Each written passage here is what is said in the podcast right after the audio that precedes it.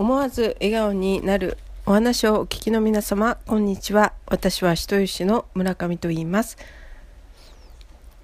今日は、えー、最近起こった事柄をお話ししていきたいと思います、えー、私は最近、えー、今一つ仕事をしてるんですけども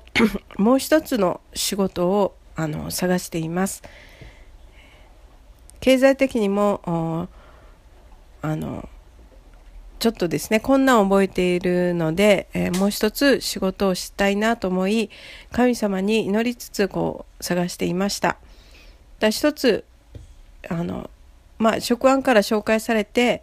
あの結構あちこち行ったんですけども全てこう面接を落とされてしまってですねやはり時間があの合わないという事柄ややはり2つもう一つ仕事をしてるって言ったら結構落とされてしまうわけなんですね。で2箇所あの合格してどっちとも行ったんですけども、えー、結果的にはですねやはりあのあのちょっと時間的にちょっと無理があったので2人ともあのこの断りました。そして次ですねもうもう散々面接行っても受からないので私は神様に祈ってあの 感謝して祈っていたわけなんですね。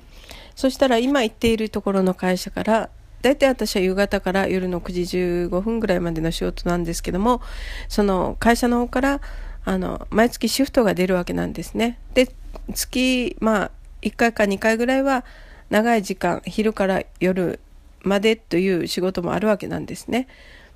でまああの今月はですねあのこの祈っていく中でその長い時間昼から夜までの仕事が与えられたんですね。本当にあの神様に祈った祈り求めた時に神様本当にですねあの身近なところからですねあの仕事を与えてくださいました。本当に神様に感謝します。